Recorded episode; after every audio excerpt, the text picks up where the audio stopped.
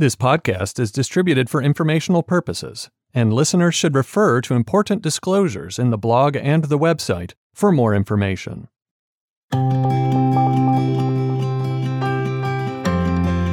Welcome to the Wealthcast, where host Charles Boinske and his guests share their global expertise and the most current information for your financial planning needs.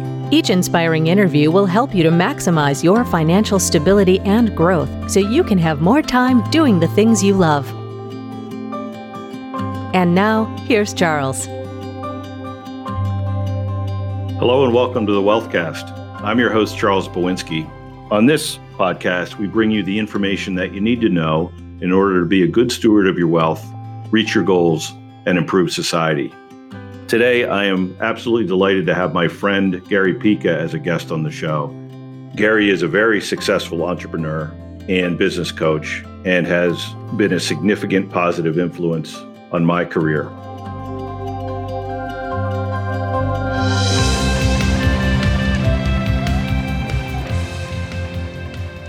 Gary, welcome to the Wealthcast. I'm so glad to have you here, and I'm so excited to talk to you about your experience as an entrepreneur and coach, and uh, just share with the audience uh, all of your experiences, which I have found so valuable over the years. So thanks for being here. Oh, my pleasure. I'm, I'm really happy to spend some time with you always.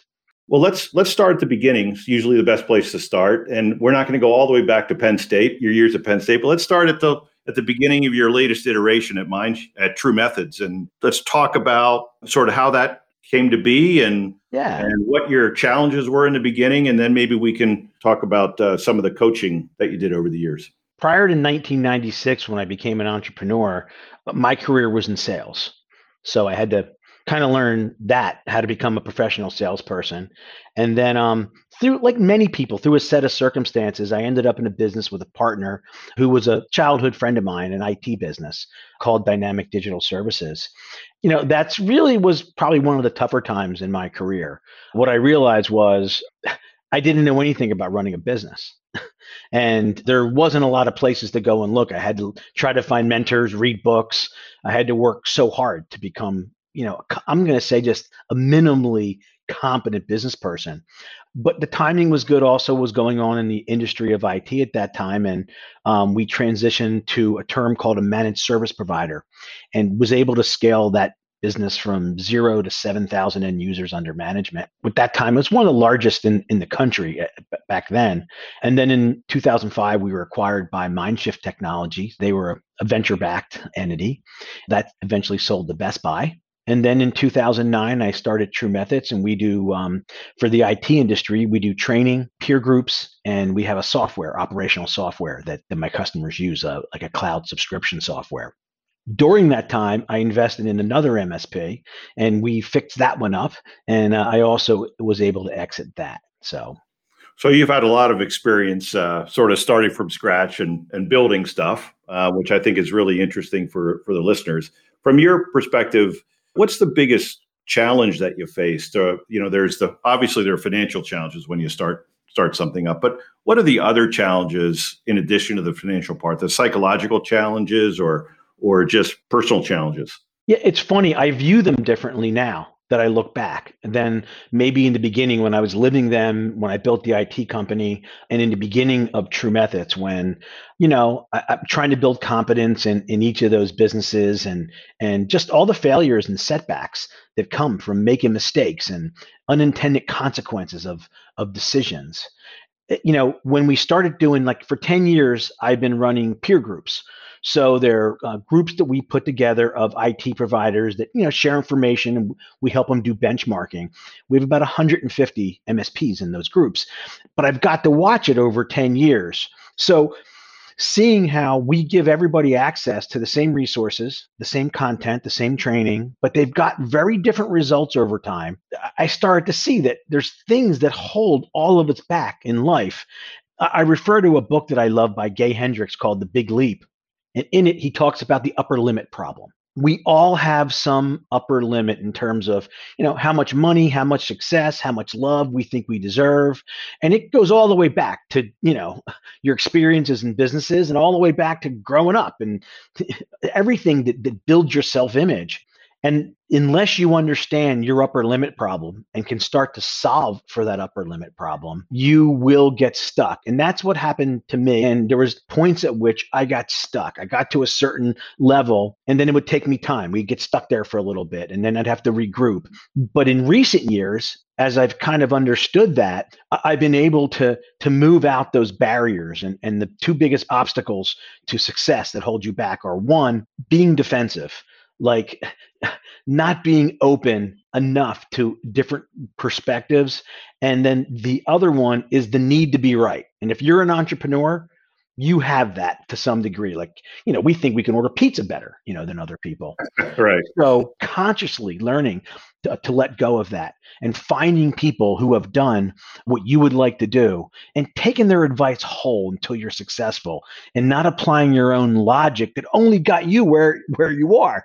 I mean I, i've built these successful businesses and i meet people from that business and i tell them some things and they're like well i'll do that part but i'm not going to do this. And i'm like well why would you not do all of it? You've been in business 10 years and your business has only got to here. Like what possibly would you have to lose?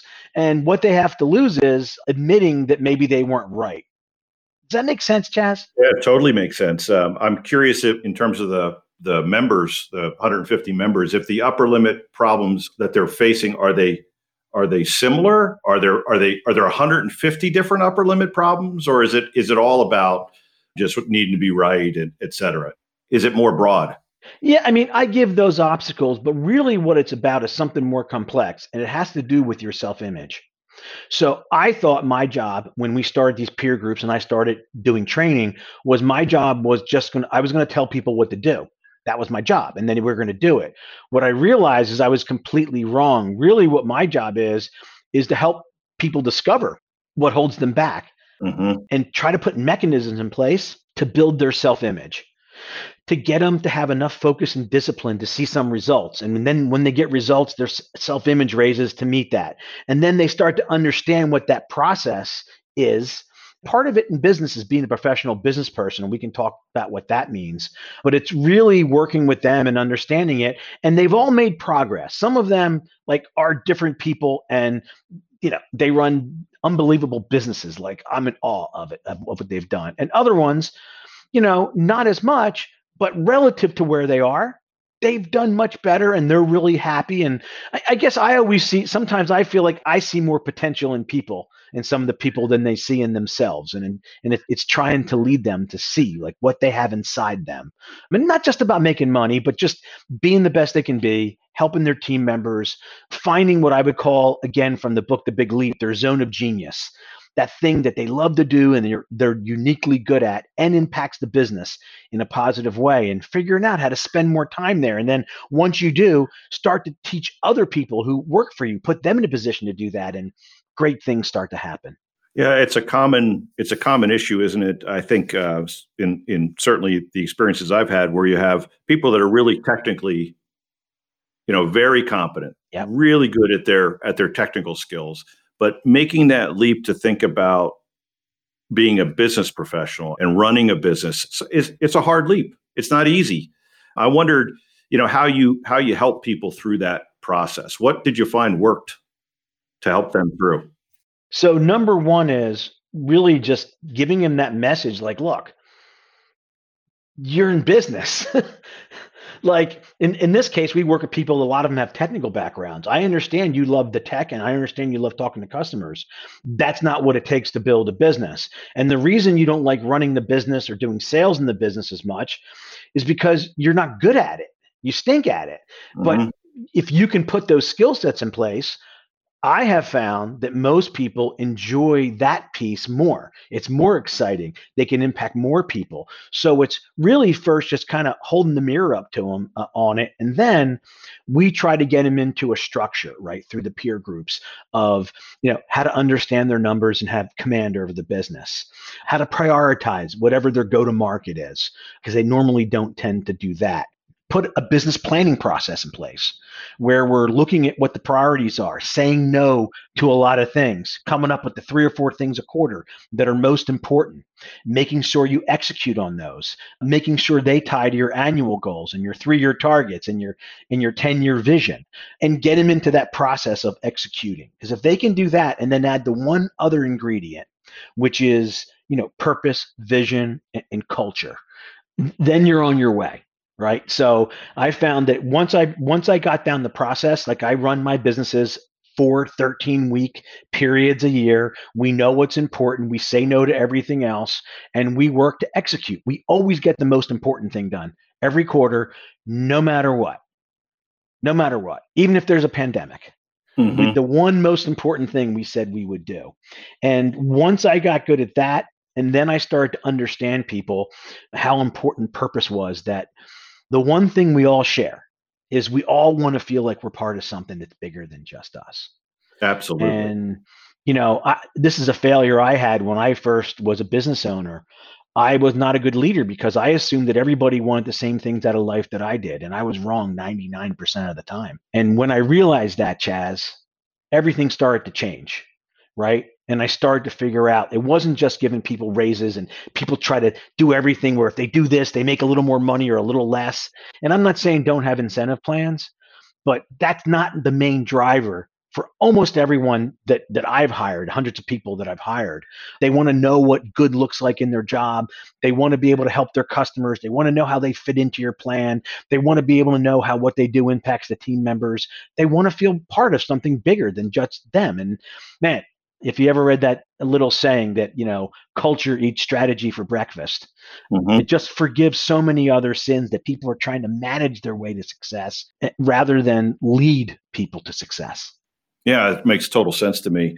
I, I wondered based on what you were saying earlier what the role of fear of failure or, or, or failing has in having trouble making a leap from technician to to business owner. It's huge right? It's massive. With that in particular, because you're going to fail. mm-hmm. Like as you start to do that, it's not something that you have immediate success with and make all the right decisions. And I feel like this is what holds everybody back, you know, in, in life. And I remember before I started TruMethods, I, I was really scared to fail to start a business with no customers and no employees and no product. But what we try to preach to people is, there's something worse than failure that you should fear. And if you learn to fear it, you will learn to accept failure, and that is mediocrity. Because uh, uh I use an example because it's easy to use of salespeople. There's so many salespeople that are like the 75, 80% salespeople. They sell just enough that they don't get fired and have to go out and try to start over and find what they're good at, but not enough to ever make money or hit the multipliers that you should get when you're a salesperson. So I encourage not only my members and my employees, but my children be afraid of mediocrity. Don't be afraid to fail. At wherever it is, if you want to fulfill your potential, there's no way to do it without a lot of failure. The more successful you are, the more failures. But guess what? When I do a lot of interviews and, and things in my industry, no one really asks me a lot about my failures they only care about the successes you know sure. we you know we don't care how many shots that Gretzky took that he didn't make. We only cared about how many, how many he made. That's right. You know, from my perspective, failure is additive. It doesn't take away. It only adds to your experience. And no one likes to, you know, I'm as hard on myself as anybody else might be when when something doesn't go right. But I I try to learn from that. And I think if you can if you can do that, and and that I would tell that to anybody, if you can if you can learn to fail forward and make mistakes and learn from them and then build on those mistakes, you, you have the chance of building something that's unique and valuable. And otherwise, you are mediocre. Yeah. Jim Collins said you learn from every mistake in business that you survive. right. That's yeah. right. Yeah. From, from, every from every mistake and from every failure and and, and uh, there's something that I read once that I love that says um, your ability to succeed is directly proportional to the number of times you fail and keep on trying. And the thing about failure is once you get good at it, that's when you start to take off the limits. And there's one simple question I always ask myself when I have to make a tough decision. And maybe sometimes in business, you don't really know what the best decision is. Like there's some degree that you just you have all the facts and you're just not all the way there. That happens so often. And so I always ask my team, okay, what's the worst thing that could happen? Let's talk through that. Can we live with that? Can we recover with that? Can we pivot from that? If the answer is yes, I'm like, put down our pencils and let's go. Yep, that makes put down your pencils. It, it makes a lot of sense. I think you know in my role, I deal with a lot of successful people, and that is a very common sort of underpinning to their success is their their willingness to do the uncomfortable even though it's risky to do because if it was comfortable and easy everyone would do it and there would be no there'd be no value in it right? You you're not going to build a valuable enterprise or provide a valuable service et cetera in all likelihood if you don't try new things and build upon what people have done before and that's really I, I don't know that you're born necessarily that everyone's born with their zone of genius. I think you uncover things and you develop it. So chas you you know i do a lot of webinars. I do a lot of public speaking. You've seen me on stage oh, yeah. right in front of in front of four or five hundred people. Uh, i can tell you that you know there was a time in my life where you know getting up in front of people even when i was a kid and we had reading circle I was terrified to read aloud in front of people. And, and so it was something that I didn't want to do and didn't like to do, but it was part of my company and my job. And, you know, now I love it. Right. And right. I, I love to do it. And I've been able to not just change my life, but impact a lot of other people's lives from developing that skill. And so sometimes the things you fear most end up being things that change you in a profound way. In other words, you know, do what you fear most and you control fear. But beyond that is something I feared turned out to be something that really has changed my life. Yeah, that's that's really interesting. I, I wonder from your perspective if you could distill, going back to something you said earlier about you know three or four things you you looked at quarterly to sort of benchmark how you were where you were headed I wonder if we could distill that down into three or four things that maybe most businesses should look at, not just MSPs, but are there are there characteristics there that you think are that you've learned that that really helped you? Yeah. So one thing I learned was you need to understand your financials, right? Both your P&L and your balance sheet. But in most businesses, there are things that aren't on the P&L that are key drivers of cost and revenue. They're like leverage points. In my program, we call them smart numbers. Every business owner needs to know what those things are. Then you need to make sure you have great metrics around them. You have to know what best in class looks like on those things, and you have to set targets to exceed best in class on those few things in your business. And what that does is when you have a couple North Stars, you are able then to start to look and say, okay, there's always a hundred things you can fix in a business but many of them are symptoms. If you have the right drivers, you can say there's a hundred things, but these are the five that are actually going to move to the needle.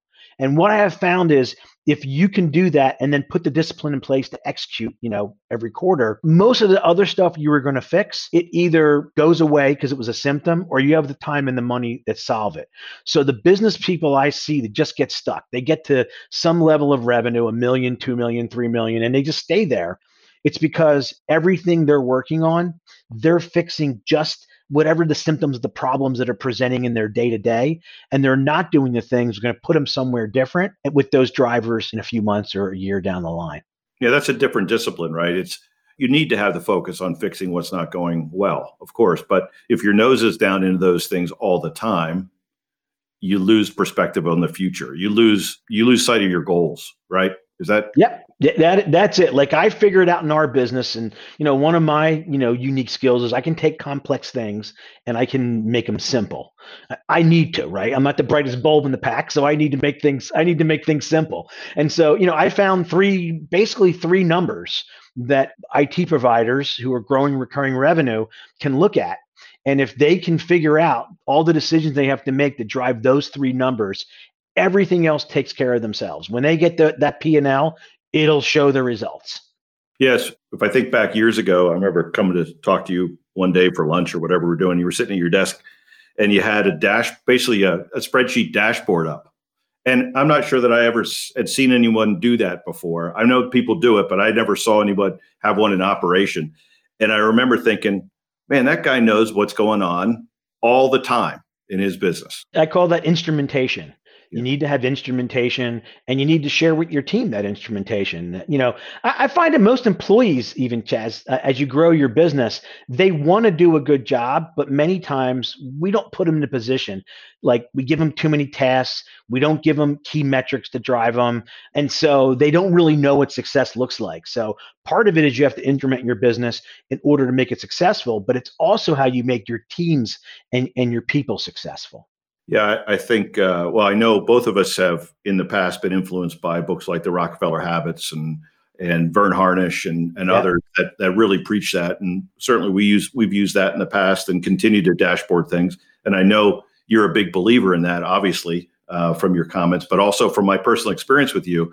What do you think if if you could look back in your you know in your history, what do you think the things are that you would need to you know do better. What would you like to do better than than you were doing before? Yeah so a couple things right? I, I think that um early on I, I suffered that upper limit problem. Like when i think about me now compared to me you know running my first business i was very driven and people liked me they trusted me and and whatnot but i made them kind of put up with me a little bit and I, I felt like that you know that that drive is what would make me successful. And it and it wasn't. That wasn't what was going to make me successful. It was making other people better and having command over you know having command over the business. So i would have had more perspective. I probably would have softened myself you know a little bit sooner than i did. And then the second thing and, and this is the hardest thing to learn is really to let go of things you can't grow a business like you have to continue to take stuff off and give it to other people and not expect that they're going to do it the way that you do it. But if you give them process and metrics, they will get the results, you know, over time. That's been a hard lesson for me to learn to empower people. But once you do it, it's the best thing ever. Your life is better, their life is better, your customers are better, but I held on to, to things a little too long. I remember Gary coming down to uh, one of your conferences. It must be ten years ago, or, or maybe not quite. Just just to see how you did your thing because I I knew it was going to be great, and I didn't know anything about being an MSP, and I just thought let's just see how this comes off. And I remember you talking about finding your superpower. Yeah. In that presentation, that must that's been a long time ago, but you really impressed upon the audience the importance of identifying the thing that you are really good at and leveraging that thing. Yeah like what your differentiator is and, and, we had one in our business and and we we just made sure that that one piece of our service we were going to deliver that better than anyone had ever delivered it. So i think that every business needs a, a superpower. It needs a wedge. It needs that thing that your team has pride in and you always prioritize it and it becomes your messaging and sales and it becomes the value proposition you know as you deliver you know a product or, or, or, a service. And when you have that like i like to say hey i've had some you know success in my industry in sales but i always say well it was an unfair fight. Like it's easy to sell when you have something that truly you believe has an aspect to it that's unique. Sales and marketing become completely different. Yeah it's a total different uh, set of goggles to look look at the world right? When you're yeah. when you're when you're confident that you're doing the right thing and that you're adding value. I get it. Well, Gary, this has been, you know, absolutely fantastic. I'm so appreciative of you taking the time. I know your schedule's crazy with your podcasts and your your presentations, et cetera. But I want to just say thank you for for joining me, and I hope we get a chance to have a follow up call, follow up conversation in the future. I would love to. With what the next chapter in in Gary's career looks like, and maybe we can share some other ideas with the listeners. Awesome. Great. Thanks so much for having me, Chas. You're very welcome. I hope you enjoyed that discussion of upper limit problems and goals and running a business with Gary Pica. There's a link to Gary's uh, LinkedIn profile and his company in the show notes, as well as a complete transcript of today's episode. Thanks again for joining us. Have a great day. Thanks for tuning in to the Wealthcast. You can get all the details on this episode, our guests, and everything you need to know so you can create and enjoy the luxury of financial independence by visiting us at moderawealth.com slash the wealthcast. And make sure you subscribe to the podcast so you catch every episode. We'll see you next time on the Wealthcast. This has been a production of Twin Flame Studios.